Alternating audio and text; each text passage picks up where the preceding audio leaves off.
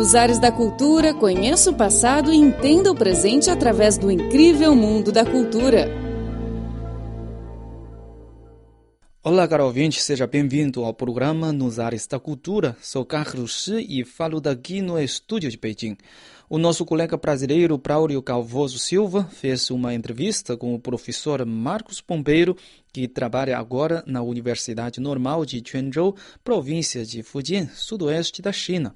O professor organizou uma palestra na universidade para apresentar o Brasil em geral aos alunos e outros professores chineses, principalmente no aspecto cultural. Vamos ouvir agora. Nos ares da cultura, uma viagem ao passado e um passeio pelo presente.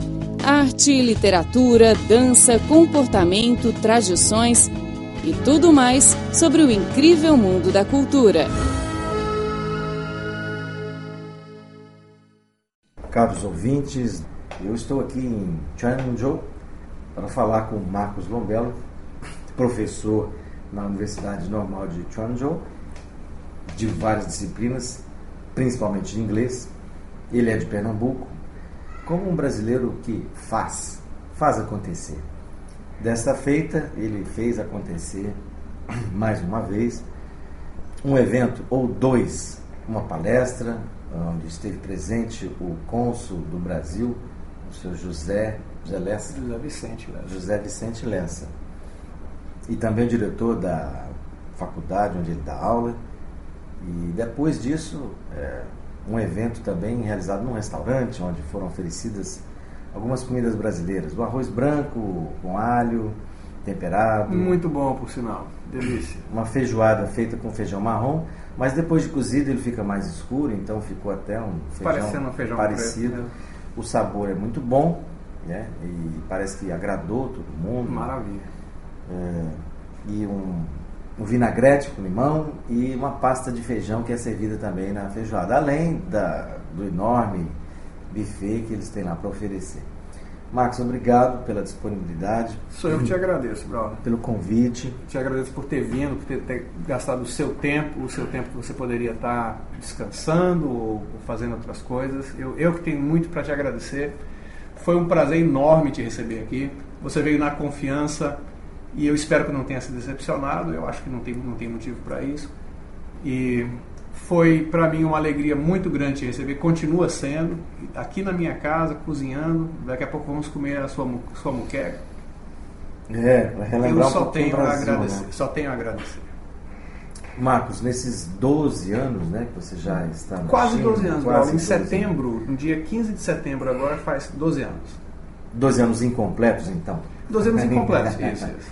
É, você com certeza já percebe eh, de que maneira a cultura brasileira pode se aproximar eh, efetivamente e principalmente afetivamente dos chineses. Acho que você tem um feeling muito grande para poder perceber Sim, sim, de que claro. maneira você se aproxima dos chineses e eh, deixa né, uma marca bastante positiva do Brasil e dessa vez não foi diferente. Eu percebi que o auditório estava lotado, tinha 200 pessoas para te ouvir Não, lá. não.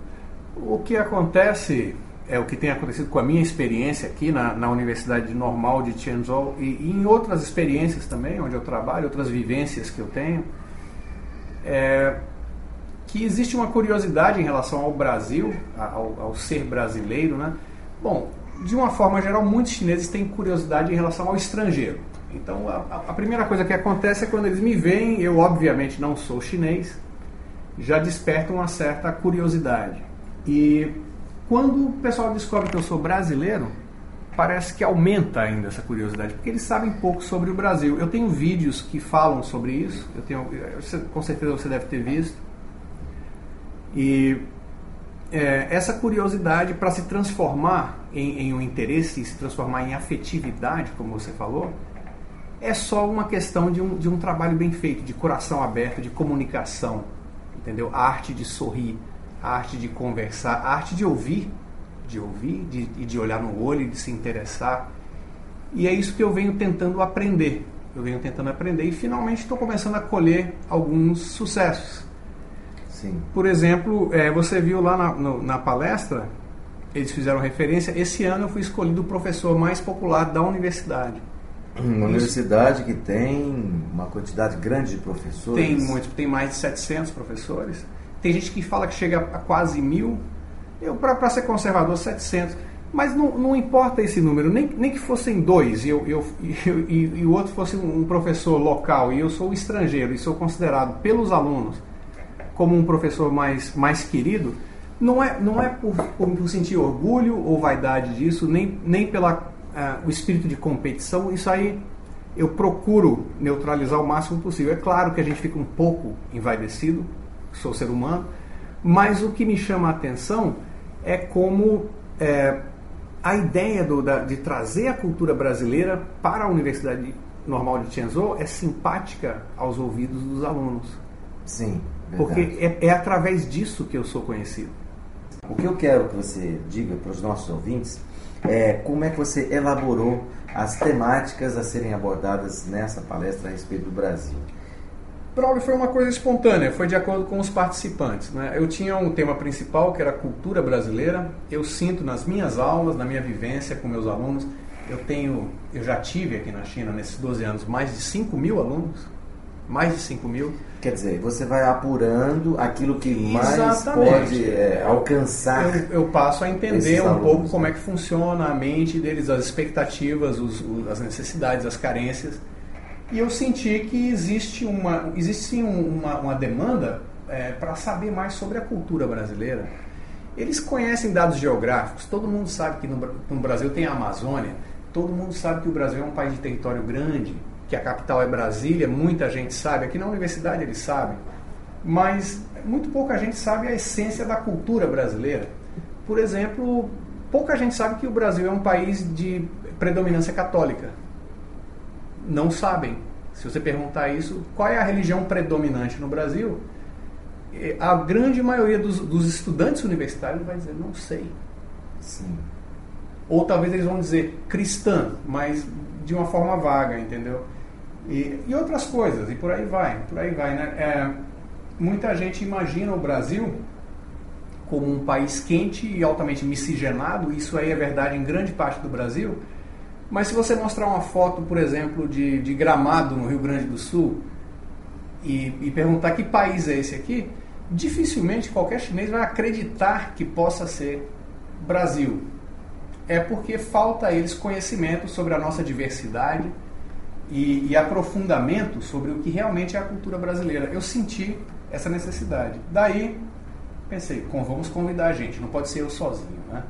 Eu já sou professor aqui, eles me conhecem, então, para fazer uma coisa, um evento que realmente sirva a, a, essa, a, esse público, que traga informação nova, que seja uma coisa significante, eu tenho que convidar.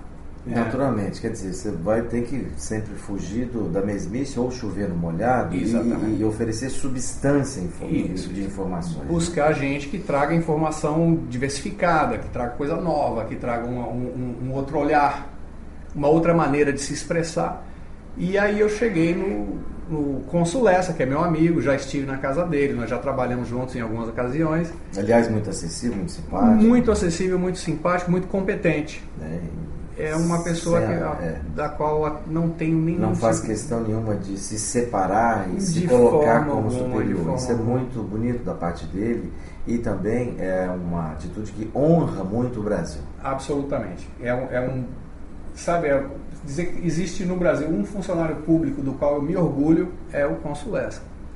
Quando eu crescer eu quero ser igual a ele. pois ele veio, ele aceitou e veio por conta própria, ele veio e, e chegou na palestra, chegou atrasado um pouco, problema de avião, mas chegou a tempo, deu, você estava lá, você viu, ele deu a sua palestra.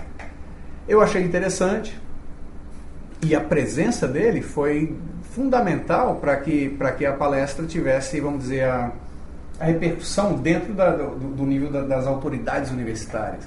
Com certeza. Mas o grande momento da palestra, em termos de, de feedback da plateia, eu diria para você que foi a sua palestra, a palestra do Braulio Calvoso, que falou em português, foi o único que falou em português. Isso é importante porque é uma palestra sobre cultura brasileira, vamos usar um pouco a língua. E o Braulio começou a falar em português com uma voz muito bem, muito bem impostada, muito bem trabalhada, porque o Braulio tem experiência de trabalho em rádio, sabe usar a voz, e com informação nova, informação interessante, junto com fotos que, que ilustravam o que ele estava falando, o que você estava falando, e eu fui fazendo a tradução.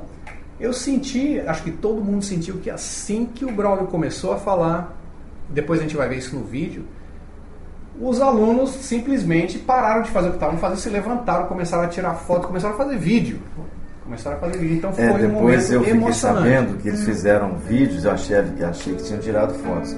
Eu fiquei muito, muito honrado. é, eu acho muito difícil alguém ter ficado mais satisfeito, mais feliz do que eu ali nesse lugar, porque eu acho que foi a pessoa que se sentiu mais honrada, porque você já tem um status de professor, você já é premiado aqui como professor. O cônsul é, José Vicente Lessa também, com certeza, já recebeu várias honrarias. E a sexta-feira foi o dia de eu receber a minha honraria, diria até uma benção, porque eu me senti absolutamente bem acolhido e as informações que eu passei sobre o Brasil dão uma noção é, inicial para aqueles formadores de opinião no futuro. Eles não vão mais enxergar o Brasil de uma maneira é, muito lá, superficial. Absolutamente. Você fez isso, isso que tem que ser feito, trazer informação nova, coisa que eles não sabiam, coisa até, até básica que para nós brasileiros a gente pode pensar, oh, isso é óbvio, mas para o chinês é, é, é, coisa nova. E mesmo para nós brasileiros tem muita coisa ali que, que, eu, que eu não sabia. Eu vou dizer, eu aprendi. Eu aprendi com a sua palestra. Mas eu queria acrescentar o seguinte, que não foi só o conteúdo. O conteúdo estava bom, sem dúvida. Marcos, quando é, você chegou aqui na China, você percebeu com certeza o tipo de relacionamento que os chineses em geral tinham com o Brasil. Você tem ajudado os chineses a conhecer mais e de maneira bem aprofundada o Brasil.